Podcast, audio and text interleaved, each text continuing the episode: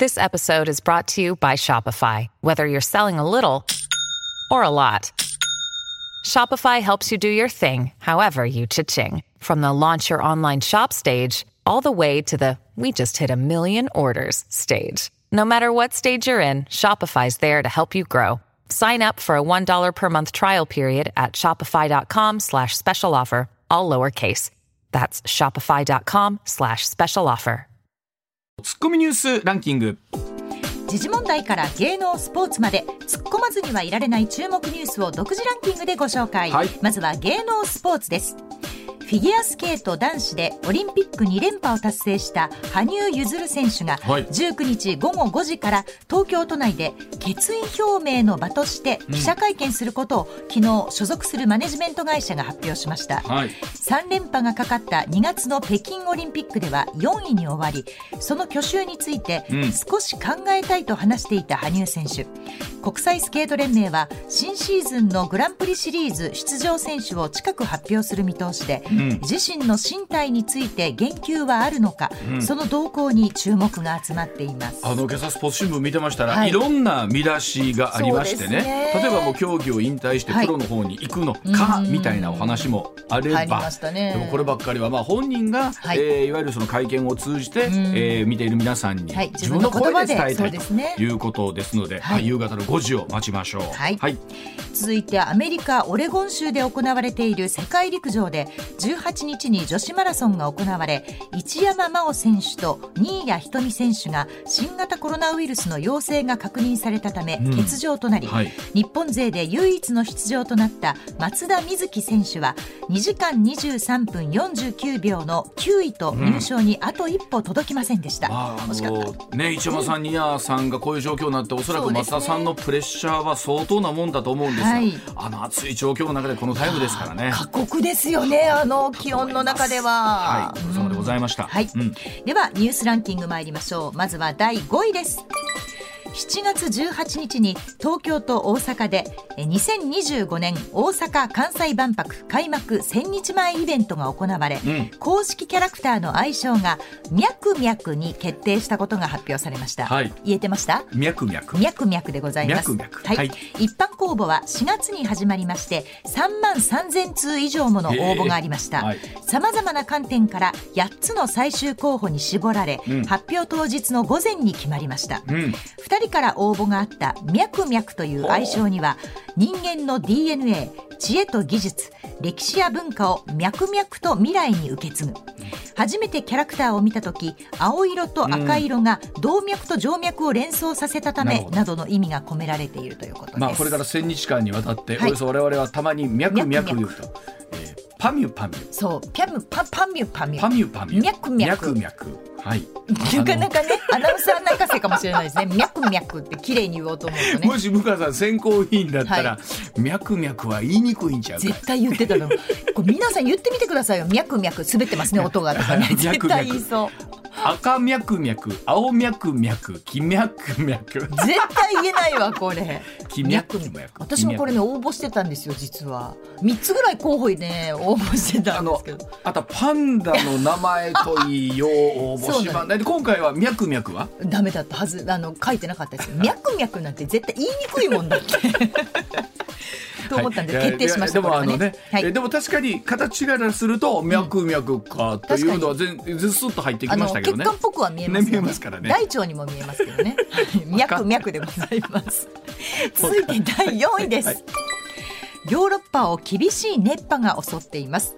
複数の国で連日40度以上を記録しまして、ポルトガルでは日中熱中症で650人以上が死亡し、フランスやスペインなどでは大規模な山火事も起こっています。はい。スペインではおよそ1週間にわたって激しい熱波に見舞われていて、これまでに400人以上が熱中症などで死亡、はい。熱波はイギリスにも及んでいて40度を超える可能性があるとして警戒されています。あの日本はあの今のまさにこの状況のようにね、ね水害、台風とか、はい。まあ、それから地震とかっていうのが大きな災害なんですけど、うん。ヨーロッパはこの熱波が熱毎年この大きな被害を出しているということで、はい。あまり日本ではね熱波っていうのはほら考えにくくて、ね。ピンとこない方もいらっしゃるかもしれません。熱中症ぐらいぐらいとい。うかね、熱中症ですけども。でもその熱中症で650人の方がね、はい。あのポルトガルではお亡くなりになっているということで本当ヨーロッパも大変だと思います。はい、うん。続いて第3位です経済安全保障の強化に向け政府がまとめた特定重要技術に関する基本指針の原案が判明しました、はい。音速の5倍以上となる極超音速やうん。人工知能など計20分野で調査研究を進め、はい。大規模な資金を投入する特定重要技術を選定する考えを盛り込みました、うん。基本指針は9月にも閣議決定するということです、まあ、これ5000億の予算がついて、はい。えーまあ官民一体となってこういう分野をですねですねえーしっかり研究していこうと、はい。でその分ですね例えば、えー秘密をしっかり守ってくださはいい。というのがついていて、もしその秘密の漏洩ということになってくると、例えば50万円以下の罰金、はいそれから1年以下の懲役というね罰金もあります罰則もありますので、まあ、このあたりがどうなるのかっていうのは最後まで揉めてたところではあったんですけれども、まあ、世界に先駆けてはい。日本の技術をしっかり守っていこうということですよね。はい。はい。続いて第2位です前線と低気圧の影響で九州北部と中国地方には発達した雨雲がかかり続けていて気象庁は山口県福岡県佐賀県に続き大分県でも線状降水帯が確認されたとして顕著な大雨に関する情報を発表しました。日本海から西日本にかけて伸びる前線と低気圧に向かって暖かく湿った空気が流れ込み九州北部や中国地方には発達した雨雲がかかり続けています、まあ、もしかするとラジコでですね西日本で聞いていただいている方ももしかしたらいらっしゃるかもしれませんけれども、引き続き十分ご注意ください。警戒してください、はい。では第1位です林外務大臣は18日来日した韓国のパク・チン外相と都内で会談しました。パク氏は最大の懸案となっている元徴用工問題の解決に努力する意向を伝え両外相は問題の早期解決を図ることで一致しました、はい。両外相は問題のあまたロシアのウクライナ侵略や北朝鮮の核・ミサイル開発問題を踏まえ日韓日米韓協力の進展が重要との認識を確認しました、まあ、特にこの徴用工問題に関して言うとね韓国の大法院の方で、はい。えー日本企業の賠償を命じているということでね。さらに日本企業のこの現金化がどうやらもうあと1か月もすると進んでくるんではないかとはいいうところもありますので、さあそのあたりをですね、どういうふうな形で、ね、両国歩み寄っていくのか、ね。まあえー常念さんおっしゃるにはあボールは向こうにあるんはい。だということですから、まあこのあたりもし時間がありましたらお話聞いていきたいと思います。ではコマーシャルの後常念塚さんの登場でございます。上泉雄一のエーナー MBS ラジオがお送りしていますさあ時刻まもなく6時27分になります。ここからは常念塚さんでございます。常念さんおはようございます。おはようございおます。えー先週はスタジオにお越しをいただいてありがとうございました。ありがとうございました。あの後確か奈良に行かれたんでしたっけ？そうなんです。あの大和西大寺に行きましてね、はい。あの安倍さんがあのまあ暗殺された現場でね、うん。はい。献花をして、はい。えー本当にあのまあ哀悼の意を表してまいりました。うん。先週の火曜日ですとどうでしょう、まだそのね、えー、献花に来られてた方も多かったんじゃないですか？すごい並んでました。ね行列多かっ40たですね。分待ちぐらいでしたそう。ね。え何時頃だったんですか？えっ、と午終わっ前中でてからですね、えっ、とあー10時ぐらいに大阪を出て向こうに行ったんで、まあ11ちょっとお昼前ぐらいですね、11時ぐらいの段階で。でも。もうじあそんなに待ってあそうはい、ですすごかったです。雨もちょっと降っててね、もう本当涙雨ですよね。はい。なるほどね。はい。さあ、えー、こ今日はあー東京からということなんですけれども、そうです。東京からです。はい。ではまずはこのお話から伺ってまいりましょう。え中国の不動産危機が悪化の一途だそうでございます。住宅ローンの返済拒否が銀行を直撃しているということでございます。え中国で先週ですね不動産危機の兆候が見られたということなんですね。え住宅ローンを組んで住宅を購入したものの物件が未完成だとしてローンを返済を拒む借り手が増えていて中国当局が銀行側とこの問題をは話し合うための緊急会合を開いたということなんですがさあ常根さんに中国の不動産市場が今どうなっているのかというところをお聞きしたいと思いますが、あのこれにわかには信じがたいと思うんですけど、はい。あのチャイナの不動産ってね、うん、あの先払いなんですよ。先払い。完成前にお金渡しちゃうんです。へええ全額ですか？全額です。怖すぎますそれ。そうなんです。はあ。日本だとまず手付け入れて、はいそうですよね。ね、でまあ半分入れて、はい。完成時に残り生産って感じじゃないですか。うんとっても良心的ですよね日本の業者。まあ、あとまあローンをね組んでる方も多ですよねいですそうよからですよね。うんまあローンで OK 出るとまあそんな感じですよね。うんはい。でチャイナはだからもう全部先払いなんでローンも先に行くんで先に払っちゃは払っちゃって、はい完成を1年2年とこう待つわけですよ。へえあのまあまあなリスクですよね。そうですよまあリスクとしては高いで日本の場合って基本ね。ええ。まあさできますし、うん。それで、ええ。できませんでしたとはそら言わないでしょうけど、仮にその仕組みだったとしてもね。うんですよね、うん。それがだからあのできる前にまず全額払っちゃった上にね。で現時点で統計によるとですね、はい。4割ぐらいまだ引き渡し終わってねえんじゃないかって言われてるんですよ。でその人らがええ方たちはそら返してくれというか払なりますよね。いやだからあの何月何日にできるって聞いてたのにあ延期ですと。うん。ね。でまたちょっとすいませんもう一回延期です、うん。また延期ですって不安になってきますよね。不安どころかですよね。ええ。うん。普通住宅ローン払いたくないじゃないですかそんなケース。そうそうそう。そう。騙されたって始まるでしょ。はい。始まっちゃったんです。そりゃそうでしょうよ。でねそあのそう今それはどういうふうな動きになってるんですか、今そういう方が4割いらっしゃるということで、えーであのこの住宅ローン不払い運動がもし広がっていくとですね、うん、銀行のバランスシートに大穴開くわけですよ。そうですよね。うん。うん、そうするともう私たちとしてはねもう昔懐かしいあの不良債権問題。はあ、はい。一気に火つきますねこれね。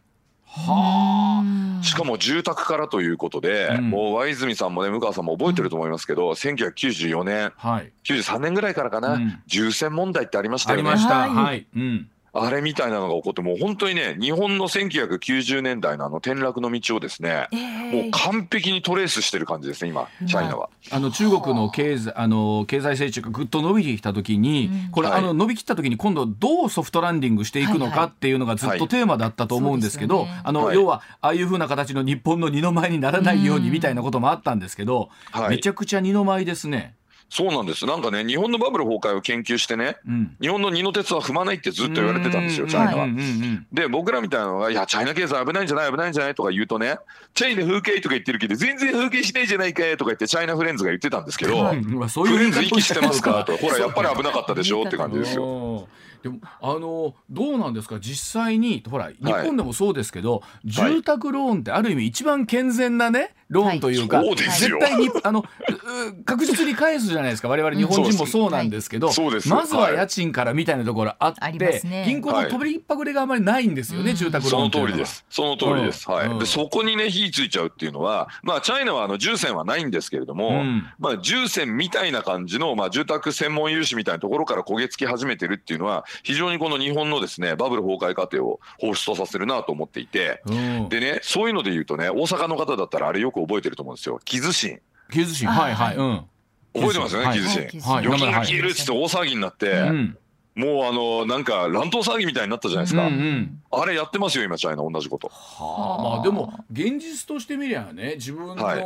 まあお金出したわ家ははできてないわ。わそううん。預金は消えるわ。あ それはあの引き出させてくれになりますよね。金返してくれになりますよね。まあ。そうです。あの、えっ、と、河南省の鄭州市っていうところでね、この事件起こったんですけど、はい。やっぱり木津市みたいなね、そういうあの、信用組合みたいなところなんですよ、事件を起こしたのは。うん。で、あの、えっ、とね、孫鎮銀行っていうらしいんですよね、現地では。はいで、その孫鎮銀行が氷回りの商品を売ったんですけど、うんこれただの詐欺商品で、元本ごと全部取っちゃってドローンして逃げちゃったんですよ。あの、アメリカに高飛びしちゃったらしいんです。えそれって公公的な金融機関ですよね。そうですね。まあ、これをだから、まあ、あの、自由化の流れの中で、その地方の、まあ、なんか、こう、マフィアみたいなやつが、こう、牛耳ってたんですけれども、そいつが詐欺商品出して破綻。で、これね、もう一個、木津新とあった、コスモ信用組合って覚えてます？あな名前ありました。あありました。たはい。あれ、ちょうど僕が銀行員やってた時なんですよ。僕が短い銀行員やってる頃に、うん。コスモ信用組合のね、はい。マンモス定期っていうのが出てたんですよ。あなんかあれどんな話でしたっけ、うんはええあれね、当時ね、長銀の割引金融債が金利が3%ぐらいだった時に、うん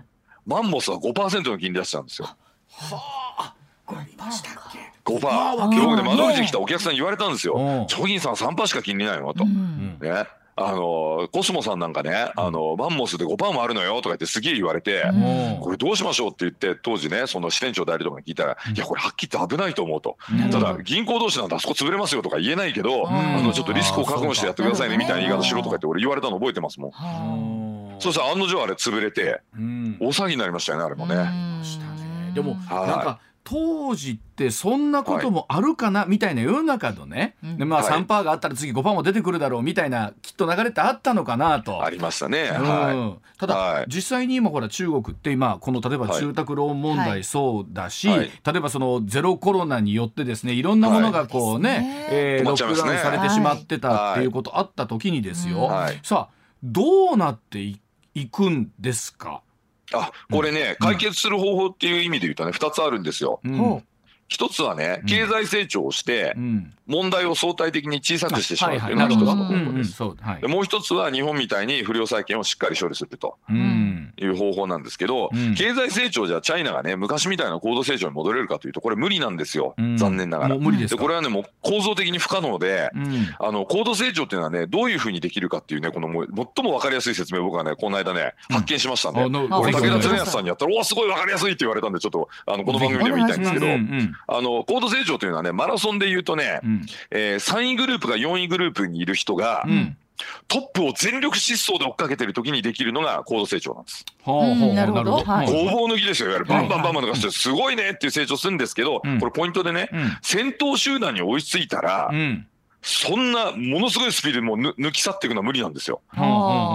先頭集団ほぼ全力疾走なんで、それかなり無理して追いついてきて、もうくたくたなところでさらにっていうと、これできるのね人間ではなくて多分メフィラス星人とかね。あなるほど、うんなるほど。地球外生命体の圧倒的な科学力とかないとその先いけないんですよ。で。もメンタル的にもそうですもんね、うん。もう追いついたしそうですねってなりますもんね。うん。そうなんです、でね先頭グループにずっとね居続けるのも大変で、そうですよねいろんなイノベーションを起こして試行錯誤してブワーっていろんな投入して、うん。やっと23%成長できるかなみたいな感じなんですよね、うん。先頭集団っていうのは。じゃあチャイナのじゃあねその経済官僚がものすごい頭が良くてもうメフィラス星人のようなスーパーテクノロジー持ってじゃあそれを抜き去っていけるかって抜けないわけですよ。うん。で抜けないことはチャイナ自身も認めててほらスパイやってたじゃないですか、うん。技術の。スパイやんなきゃいけないほどイノベーションがなかったわけですよね、チャイナは逆に言うと。だからあんな10%なんていう成長には戻れないんです。あの一方で一方でというかもっと言うとその数字自体の信憑性という話も 当然出てきますし、はい。で鋭いですね。あとその通りです。であともう一つはた例えばねこうガーッとそこまで、まあ伸びたとするじゃないですか。でもはい。そのキープをしていくっていうことの難しさっていうのは、はこれ日本、はい。どの国でもそうですもんね。そうです。だからうん一時的にこう下がった後にねちょっとリバウンドしてまあいい数字出るかもしれないですけど、はい。それ一時的なもんじゃないですか。うんね、あの一回こう発射発射台が上がっちゃうとまたそこから10%とか成長していかなきゃいけないわけですから、何年もそれを続けないと不良債権問題ちっちゃくならないわけですからね。一方でね例えばはい。それだけ例えば不良債権が出た時にある意味ではこのね、一党独裁の強みというかズバーンと切り捨てるんじゃないかっていう話も、あのなきにしもあらずなんじゃないんですか？あそれね言われてたんですけどね、はい。これがポイントでもう一つの道なんですそれはね、うんうん。経済成長じゃなくて不良債権処理によって、はい。えーこの問題を解決すると、はい。でね、この点についてですね日本で不良債権を完全に処理した人といえばは竹中平蔵さんですあ、よ、はい。あはい。うん。直接お聞きしたんです、うん。はいどうしたら中国は不良債権の処理終わりますかと、うん。うん。言ったらね簡単ですよ常念さんと、うんうん。不良債権の総額が分かれば処理は簡単ですと、うんうんうんね、で、はい。ここがポイントで、うん。不良債権の総額分かんないでしょ中国はと、はいそうですね。なんでかっていうと何をもって不良債権とするのかっていうのが多分決めらんないから。はい、ここで線引いちゃうと、うん。ね、なんとかさんの案件が入っちゃうねと。うん。ここで線引いちゃうと、なんとかさんの案件が入っちゃう。全部政治案件だから。だから線引けないでしょと。だから多分処理終わんないですよって言ってました。はあ。でもそんなことも100も分かった上でね。分かった上で中国政府が今その抱えてる不良債権含めてどうするのか。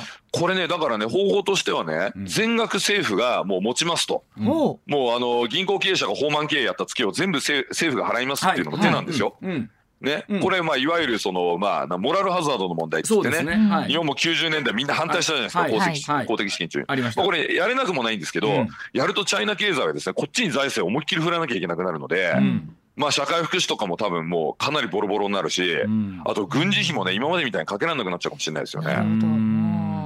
でもこれ放置したら金融システム崩壊するのでそうですよね。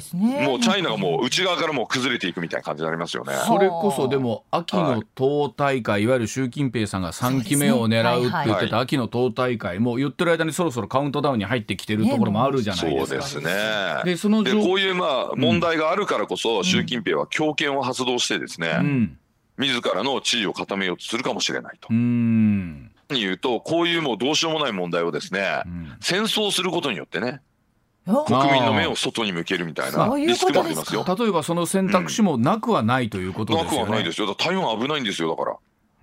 あの結局いやいやでも世の戦争の歴史っていうのは結構そういうことはありましたもんね。そうです。うん。はい。あのいわゆるボナパルティズムといってね、内政の矛盾をですね、はい。目を外に向けることによってごまかしてしまうと。これ難しいね。例えばその意味で言うとね例えば中国経済がうん。落ち着いてくれていればですよ、はい。はい。あのその選択肢が今度は少なくなって低くなってくるわけじゃないですか。ですね。うん。そうですね。うん。でも中国はどっちかというとね、今ね、うん。社会主義の方向へと舵を切っていて、むしろこの問題は悪化させる方向にしか行ってないように私には見えるんですよね。う。んうん、強権発動すればまあ短期的にはね収まるんですよ。今回のねその木津新みたいな事件も、うん。あの100万円以下の預金の人は全額保証しますっていうことでねもう全くその木津新とかコスモ新訴の不良債権処理と同じことになっちゃったんですけど、これももう日本そっくりですね。うん。とりあえずちっちゃい金融機関が破綻したら全額政府保証っていうふうにやっていくんですけど、うんおそらくこれね住宅ローン不払いが広がっていくと、もう大きい銀行でいわゆる too big to fail の状態になるわけですよ。おう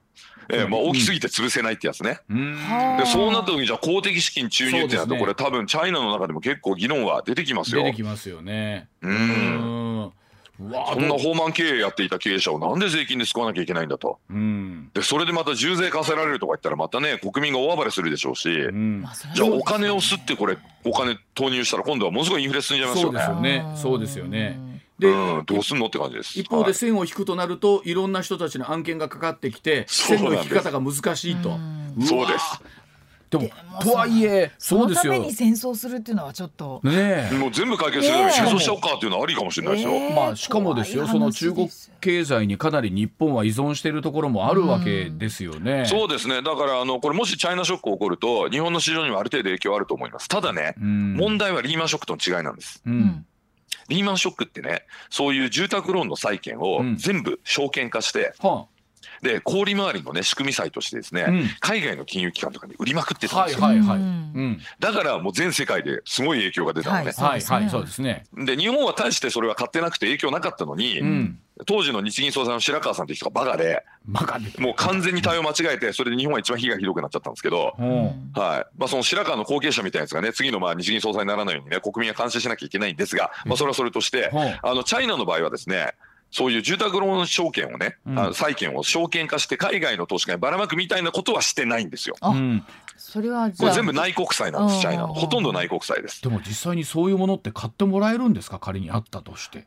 ああったとしてもね、例えばドル建てだったりするパターンもあるし、うんあの結構利回りがいいんですよね。ああそうなんですね。だからまあリスクとリターンを計算して、ああこれぐらいプレミアムえー乗ってんだったら買ってもいいかなみたいなふうに思う客もいると思ううんですよね。なんですね。へーおーだからまあ少しは海外に売ってるんですけど、うんあのリーマンショックみたいにヨーロッパの金融機関が大量に買ってるみたいなことはないのうんで、いずれにしても中国国内でどういうふうに処理していくかってことになるわけですね。そうですね。そうですね。だからあの預金が消えたりっていうその動きがもっと広がる可能性があって、うわー。でもそうなると今度は民意が持たないんじゃないですか。そうそうなんですよ。まあでもね、そこはほら独裁国家で選挙がないから。まあそうですよね。そうもう鎮圧するかもしれないですけど、ただ選挙がないだけに国民が怒った時は暴動とか革命とかそういう方向に行きやすいですよね。はい。あ。ーまあそうすると例えば天安門事件のようなことにも。なるかもしれないし。えーそれを起こさないために戦時統制をね、敷く,、えー敷くと。でその口実に台湾が使われる可能性もあるし、うん分かんないですよこれは。はい。となってくるとどうなんですか？今こう例えば今日本ではそこまでこのま話題っていうのはどうでしょう、はい。あんまりまだ大きく取り扱われてないのかなっていう感じはするんですそけれども、うですね。えこの、うん。この話題をね大きく取り上げてるのはね、うん。八重洲イブニングラボぐらいですかね。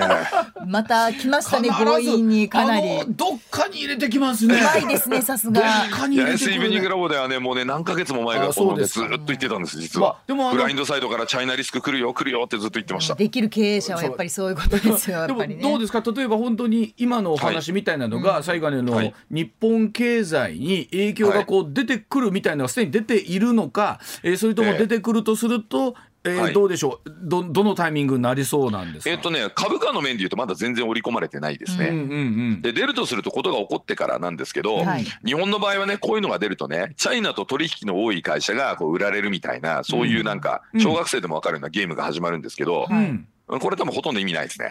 ああそうなんですか。うん、アメリカなんかの場合はねチャイナとの取引が多くても、うん。でもじゃあこの会社じゃあ何ができるのってところをやっぱ見るんですよ。うん。はい。それをだからひっぺがしてじゃあベトナム持ってけますとかあチャイナのセールスなくなっても大丈夫ですみたいなところを結構見て、うん。でそんなにねあの株価ってそんなこう単純には決まらないんですよアメリカの場合ね。でも日本だとなぜかそのチャイナと取引多い会社探しが始まって、ん。まあ売り込まれたりするんですけど、うん。まあそれはでも過小評価されてるってことなんで、うん。底値で拾ったらひょっとしたら儲かるかもしれませんねそういうのをね。じゃあ、はい。何今度はまたそれはそれで、なんとか自分のチャンスにしようという動きが出てくるわけですね。もちろんです。はい。でその動きがある限り日本経済は僕は大丈夫だと思うんですよね。ね。道連れになって終わりだっていうふうには多分ならないと思うんで日本の場合。だってチャイナだけが客じゃないもんだって、まあそう今ですごい減ってるしね、はい。チャイナとの取引もね、うん。はい。まあ、すごいっていうか僕のあの感覚的なあれですけど仲間の経営者とかでやっぱね生産拠点チャイナから移す人ものすごい多いです、ああまあでもそはい、ものう去年かなりの人移しましたね。だからいわゆるそのフェーズには入ってきてるということなんでしょうね。そうですね。あのロックダウンがやっぱ相当効いたみたいでもうあいつらとは商売できんって言ってる人結構多いですね。でも現実的にいつあのその意味では強権でそういう形になるか分かんないってことがあるわけですからね。そうですね。うん。まあ、こっちはいいんだけど向こうから断られたってケースもあったみたいですよ。結構。はい。はい。では6時45分でございます。続いての話題でございます。お話ガラッと変わりましてミニスカートや意図的な髪染めはダメ。松山市の身だしなみ規定というのが問題になっているそうでございます、えー愛媛県の松山市松山市役所で職員向けの身だしなみルールというものが今話題というか問題になっています。えー例えばミニスカートはダメとか結婚指輪以外の装飾品は身につけないとかマニキュアなどは透明または透明に近い色。えー髪を意図的に染めるのはダメなどなどえ市議会でこういったものに見直しを求める声が上がっていまして中にはこういう規定はハラスメントではないのかということを含めて説明と見直しを求める答弁をお願いしますという声が出ているということなんですが、まあ、常念さん我々世代はちょうどはい。昭和60年代デコボコに中学はい。高校時代を過ごしてきて、結構厳しい校則とかがあった時代なんです。ありましたね。割と普通にありましたよでね。あの今こういうのを見聞きしても、あそうかというところと一方でこれ時代にはなかなかもう今そぐわんのちゃうという思いとはい。あるんですけど常念さん、まあ、あのまずはこの話聞いて、えーいかがでしょうか？あのね、まあ、いくつかあるんですけど、これ逆にね、うん。もう松山市役所は、うん。もうあの、なんていうんですかね、市を挙げてう、ん。コスプレしてますみたいな感じで、アート、アートですと、もはい。う人間アート、なるほど。組織組織アートみたいな感じで、いかにもし市役所ですみたいな感じで、もうもっとダサいルールに逆にした方がいいんですよ。ネクタイは幅広じゃなきゃダメとか、なんか、すげえダサい制服みたいに入れて、わざとすげえダサい格好して、みんなこれでザッザッザみたいな、更新する時の歩幅とかも決めたりしてやると、逆に俺アートになって、これ名物になるんじゃないかなと思ったんですよね。なるほど逆振りした方がいいんじゃないですか、こんな後追いするんじゃなくて。そこもう2周回ってそこまで柔軟な発想にすると。そうですね、もうこれ商売人発想ですけど、松山市の市役所すごいですって、なんかもうみんなこう観光客が来て市役所取りに来るみたいな感じだったら、ね見に行くみたいになったらね。そう。あのそれこそなんかね遊びでほらなんか昔市役所の方やっておられたあれ、あのはい裾アームバンドアームバンドとかあるじゃないですか。はいはいはい。ねああいうのをもうプレーとしてコスプレとしてやっちゃう。必要なくてもつけとくみたいな。あの例えば夏服はねあの昭和の省エネルックみたいなの着るんですよみんなで。すっげえダセえ格好するんですよわざと。はいはい。でなんかアートってなんかちょっとダサかったりするじゃないですかあえて。はい、そうですね。そっち行った方がいいですよもうなんでこんなダセえの着てんのみたいな振り切るなら逆にそれが時代のそこう二歩先行っちゃうみたいなのが俺はかっこいいと思うんですよね。極度に振り切っちゃった方が面白く極度に振り切った方がはいその柔軟な発想があるとこの問題にはならなかったと思うんですけども。そうですね、ええそれぐらい言ったらどうかなっていうのが一つとあとね、うんうん私あのそのまあ高速経験者なんですけどそうですね。実はね高校から僕高速フリーなんです。うんうんあそうだったんですね。あの、うん高校ね中央大学附属高校というか高校だったんですけど、はいなんと高速がないんです。あえー、一つもないんですか？ないんです。私服通学。ーうんなるほど。うんもうあの私服髪染め自由。え高校で？高校で。当時から。でも当時髪染め自由はなかなかポップでしたね。ね。うん、でも染めても大丈夫でしたよ。確か拘束なかったんで大丈夫だサンダルで行ってもいいとかそういう。あサンダル OK ですよ。ねで、あの当時ね、ほら、アメカジ流行ったじゃないですか。はいはいはい。覚えてます？あの白 T シャツにフェリックスのなんかちょっとうん。ワンポイント入ってるやつとか、帽子をなんかねうん、えっと、ポケットに入れてと、みんなアメカジで着てましたよ。革ジャンとか着て。はあ。じ実際やアメカジ君っていましたもん。当時なんていうんですか、周りの中では浮いてる感じじゃなかったですか、それでもなかったですか、いや、まあなんかでも、他の学校はみんな制服でしたけど、うちの高校だけは私服で、で僕そんな、なおかつそこでアメリカにも留学してるじゃないですか。もう当然私服ですよね、向こうなんて。ね。私立の全寮制とかじゃない限りは。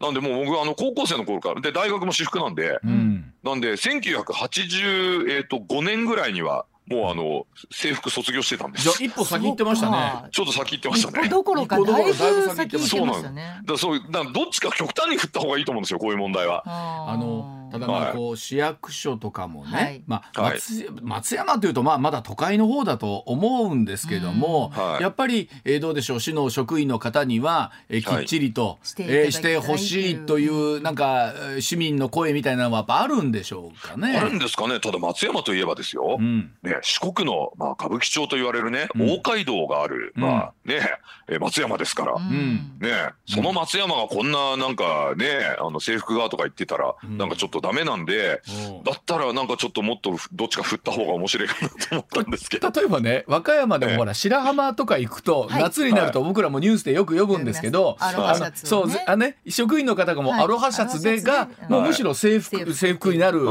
んです。よね。それもえーなんでしょうお人によってはね、はい。い、や、はい。もうなんならいやそんなに好きやないんやけど思って来てる方もいらっしゃるアロハかみたいなのもねでもなんだろうなその役所もこうなんかいろんな意味で変わろうとしている状況の中で言うようはい。にこの松山とかそこまでだったらそのプレーってのはあるかもしれないですいよね。やそうですよ。地方創生の一環で、うん。もうあの市役所の組織自体がアートですみたいな感じで、うん。誰かアーティストに今監修してもらって、うん。もうくっそ高さい制服でわざと。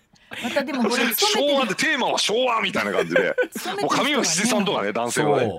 それはそれで揉めえなえそんなの嫌だわっていう人もねいるかもしれない。ートだからって言えばなんアかートそうなだからね。のかってみんな思うかもしれないですよ。なるほどね。今ね学校の校則自体もほらブラック校則とかっていうのが問題になってますけど、常念さんはい。どうなんですか？今例えばこの世の流れだったりとかありますけども、まあ、はい。えーどこまでをこう規制してね、うんまあ制服もそうですけど、うん。どこまでをこう裁量に求めるんだみたいなところっていうのはお考えとしては常念さんはどうなんですか？学校とか私はですね、うん。あの制服の問題ね。うん。まあ、あの僕はあの自分がその、まあ、あの子供の頃はそんな制服嫌でね制服ない学校行ったぐらいの人間ですから、ね、あの当時はねもうこれは本当とんでもないの人権弾圧だとかすげえ思ってたんですよ。ううんうん。それこそねあの今世田谷区長やってる保坂さんとかがね、うん。制服なんとか委員会みたいにやってましたが、うん。高速なんとか委員会でしたっけ、あのも読んでましたし、うん。左翼っぽいことやってましたけど今思えばねうん。あの不自由があったからこそこの自由のね大切さにこう気づくみたいな部分もあるので。もうそうわざとその自由がいかに大事かっていうのを教えるためにわざと理不尽なことね。高校1年の時だけものすごい校則厳しくやって2年ってなくなってほらな自由って大事だろうと。だから全力で守んなきゃいけないんだよみたいなこういう教育もありかなとかちょっと思いますけどね。うん。うんうんやり方としてはでも分からなくはないですね。うん。不自由さはですよね。一回覚えさせた方がいいかもしれないっていうのはありますよね。そうなんですよ、うん。例えば言論の自由とかもそうでね、うん弁論部に入って好きなこと言っていいよっつって言うんですけど言うとね相手からももう言論の自由でものすごい突っ込まれるわけですよ。ほらな言論の自由って厳しいだろうと。そうですよね。だからすげえ勉強しなきゃいけないんだよってことを僕ら教えられたわけですよね。あと一方でうん。制服は制服のね、はい。楽さもあるじゃないですか、はいつまり、えっと、なんだろう、毎日着ていくのに、何も考え考えなくていいというか。着、るもの困らない。いい質問ですね、うん。実は私中央大学附属高校に3年間通ったんですが、うん。1年生の時はねみんなねあの制服脱いでいいのでウェーって私服で来るんですよ、でも当時男子校だったんですね僕ら。はい、で別に女子もいないし誰に見せるわけでもないんですよ、うん。うん、そうするとね3年ぐらいになるとね学ランの比率が上がっていくんですよ。あやっぱりそうですか。そうなんだ。むしろ面倒くせえとか言って。そうなんでです決よねまってた方が楽ですもんね。楽みたいな感じで。そりゃそうですよね。これ意外と面白いんですよこれもね。あの今ね例えば、はい。ほら常念さん入った時って銀行とかってね、ほら、はいあのネクタイの柄はあんまり派手でないようにって、はい。はい僕らの時って銀行行った友達とかもそうだったんですけど、うん。はい。90年代前半でも、はい。今どうなんですか、あのねだいぶなんか銀行も変わりましたよ。僕らの頃ね、うん、夏でもネクタイしてこいって言われてたんですよ。そうですよ。まあクおーールビズではまだなかったですからね。そうです、うんうん。なんかあの省エネでねネクタイノーネクタイでとか掛け声だけはあったんですけど、うん。あの役所でみんなネクタイしてましたからね当時ね、うん役所が取らないうちはうちは取れないって、うんあのはっきり言ってましたから銀行のね、はい支店長とかも、うん。なんでやってましたがやっぱりあの役所が率先して私服になると、うん。銀行も今もうノーネクタイになりましたよね。はあですね。そう。あのだからあのマスクをねいつまでするんだっていう問題もよく言われるんですけど、やっぱりねあの路上にいる警察官がマスク外さない限りはみんなマスク外さないですよ。や。そういうとこあるでしょうね。うん。そうそう。だからこれだからこういう制服云々ってこれもし市役所でやるんだったらもう僕が言ったようなもうアートですみたいな感じでやっちゃうか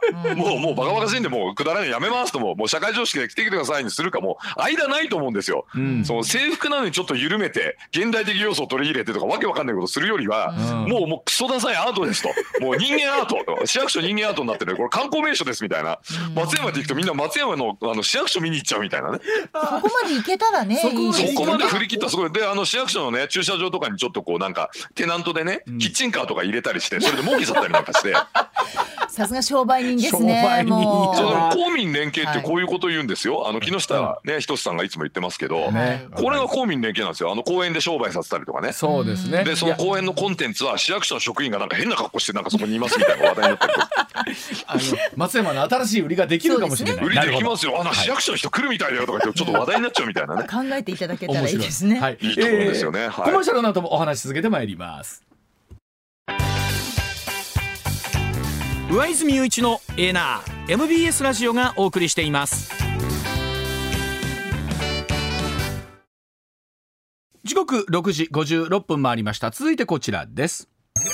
さあ少し日韓問題お聞きしたいんですけれども林外務大臣18日就任後初めて日本を訪れた韓国のパク・チン外相と会談をいたしました。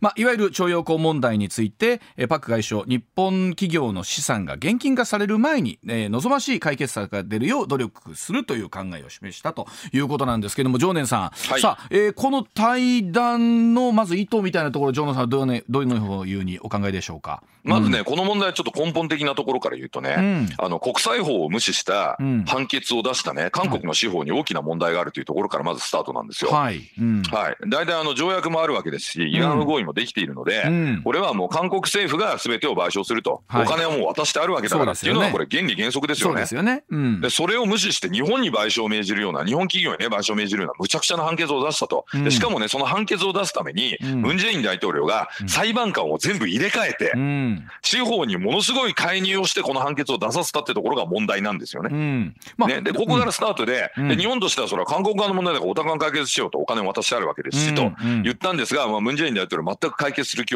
がなく、うん。で最終的に政権交代となり、ユン・ソギョル大統領がねこれを解決しようということで、まあ、今、えー日韓の、ねね。外相会談でこの話になったと、はい。この経緯をまず絶対忘れちゃいけないんですね。うん。でというどうでしょう、これはあ例えばユン政権になって、まあ、なんとかその問題を解決しようという意図は感じられるというふうに見ていいんでしょうかね。そうですね。あの、うん。一応大弁済といってね韓国政府が肩代わりしますという話は出てきているんですが、うん。あんな判決を出してしまったがためにですね、うん。これを受け入れるか受け入れないかをね、うん。そのまあその請求した側が選べるみたいなわけわかんないことになってるわけですよ。うん。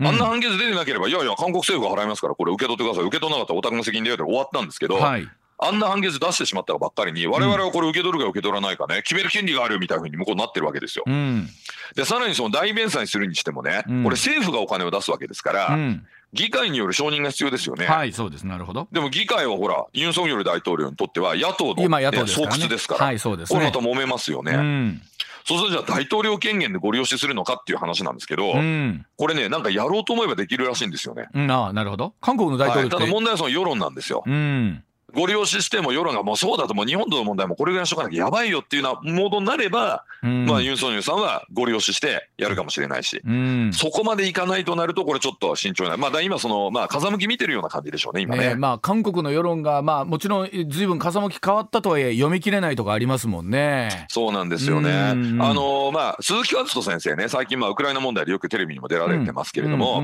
あのやっぱりねあの司法の壁を越えることができるかどうかと、それ以上にに国会の同意を得ることができるかというのがやっぱり焦点だというふうにね、あの日経新聞のコメント欄でも書かれてますね。あの韓国の大統領の権限というのは僕らもなんか異常に強いというのは聞いてるんですけれども、はい。とはいえその司法判断だったりみたいなところをどこまで超えられるかっていうのはありますでしょうからね。そうですね、うん。まあ、あとね、これやるとね、これあの、まあ、日経新聞のあの峯岸さんという解説員がね、あのあの編集員が解説してるんですけど、うん。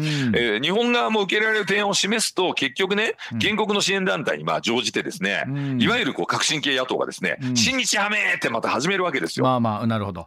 うん。でこれに乗っかる人が結構多いとユンさんも困っちゃうんでどうしようかなって感じで今、まあはい。とりあえずまあ話は進めるけど、うん。えー少しずつ小出しにしながら、えーアドバルーン上げてですねなるほど。えーまあその指示の反応を見てると。はい、時報の後でも例えば今この会談とかを見てても、まあ今の常念さんの話聞いてても、ユンさんの苦悩というかね、はい。なんとかそのやっぱりその日本との関係をなんとか少しでも戻したいというのはユンさんの大統領の中にはあるんでしょうね。まあそりゃそうですよ。今あの、うん。まあロシアとかね、うん、まああの北朝鮮とかチャイナってまあ脅威ですよねそうで。すね。はい。でその脅威はその韓国にとっても脅威なわけですようん。うん。でその脅威の相手に対してその抱きつき戦略というわけのわからんことをやってるのがムン・ジェイン大統領で、うん本当にその北朝鮮とねもうこのままで一体化するんじゃないかと、もしあのユン・ソンニョル大統領が勝たなかったら本当に韓国向こう側に落ちてたかもしれませんよね。うんうんなるほど。で下手に非武装とかやればもう当然ですけどウクライナみたいに目にか目に遭う可能性があるじゃないですか。うんうんでもあの路線を突き進んでたわけですけどこれを今まあユン・ソンニョルさんは転換して、うんまあ、韓国の独立を守ろうと思ってるわけですよね、ある意味ね。うん。うん。うん。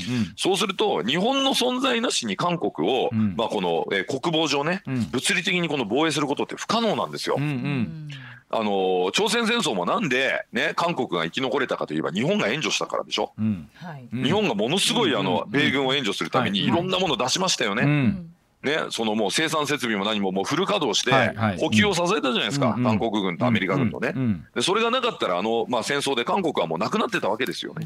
でもそうです、考えたらそのね1950年代っていうのはまだまだそのあたりが不安定だったと思うんですけどですね。で、はい。今おっしゃったように例えばそのあたりを改善するにもこう G ソミアを含めて、これはいもう一回元のテーブルに戻したいっていう思いもきっとユンさんの中であるんじゃないかなというふうに思うんですけど。そうですよね、うん。だからあの、まあ、歴史に関してね、うん。その嘘をね嘘っていうかまあ言い方あれですけどそのこちら側の言い分をね一方的に聞く必要はないんですけど、客観的にその証拠が出ている問題についてね、うん。いつまでもそのまあなんていうんですかこうあのデマと扇動みたいなのでねこうわーって盛り上がるのやめた方がいいと思うんですよ。うん。例えばその反日種族主義種族主義というね、うん。まあ、あの韓国の本がありますけれども、うん。あの中でも徴用工の問題については韓国の経済学者がねちゃんと書いてるんですけど、はい。日本人と同じようにちゃんと給料もらってたし、ん。待遇もそんなに悪くなかったよってことちゃんと書いてるわけですよ韓国の学者もね。なるほど、うん。で韓国の中にもそういうまともなこと言う人いるので、はい。こういった人の意見がねもうちょっとねあの韓国の中にこう広がっていくと、うん。えー関係はね変わっていくかなと。あの当然事実は一個でね、うん。あの解釈はいろいろあると思うんですよ。はい。で解釈上相入れないところがあってもこれはしょうがないと思うんですね。うん。ただその事実ですねら共有できないとね、例えば20万人も慰安婦連れてったって嘘じゃないですか。うん慰安婦狩りをやった。これも嘘でしたよね。朝日新聞がでっち上げで嘘の記事書きましたって、うん。誤って社長辞めたじゃないですか。でしょでこれいつまでもその,、うん。その朝日新聞の社長が辞める前の嘘をいまだに言ってるわけですよね向こうの慰安婦団体っていうのは。うん。さすがにそれは共有できないですよって話ですよ。今。それは悪いことしたかもしれないけどそこまでやってねえからってことですよね。あの、ええ。読売新聞ね見てると、はい。あの今日本と韓国の間の主な懸案というのは出てるんですけど今お話したはい。徴用工の問題とか慰安婦の問題そしてジーソミア、はい。はい。それから例えば経済というと例えば福島原発の事故を受けた後の水産物の問題、これもね。それからはい。例えば佐渡金山の世界遺産登録にはい。韓国が反対したという話、あそうですね。はい。まあ、もちろん竹島の問題とかと考えると、えはい。結構その一口にと言ってもかなりの懸案が細かい分野でそれぞれあるんだなと、そうですね。これ一個ずつ一個ずつ解決していくことにまあなるんでしょうけれども、うん。なかなか問題として見るとね、多いですよね。多いなというまあ、感じは。でもね、いずれもその事実やその科学的なデータでは、うん。もうほぼ日本側の主張が正しいということが分かっているような話ばっかりで、例えば東京オリンピックに来てね、日本の飯は放射能入ってるから食えないみたいなパフォーマンスやってみたりとか、はいはいはい。政治パフォーマンスですよね、うん。しかもムン・ジェイン時代のね。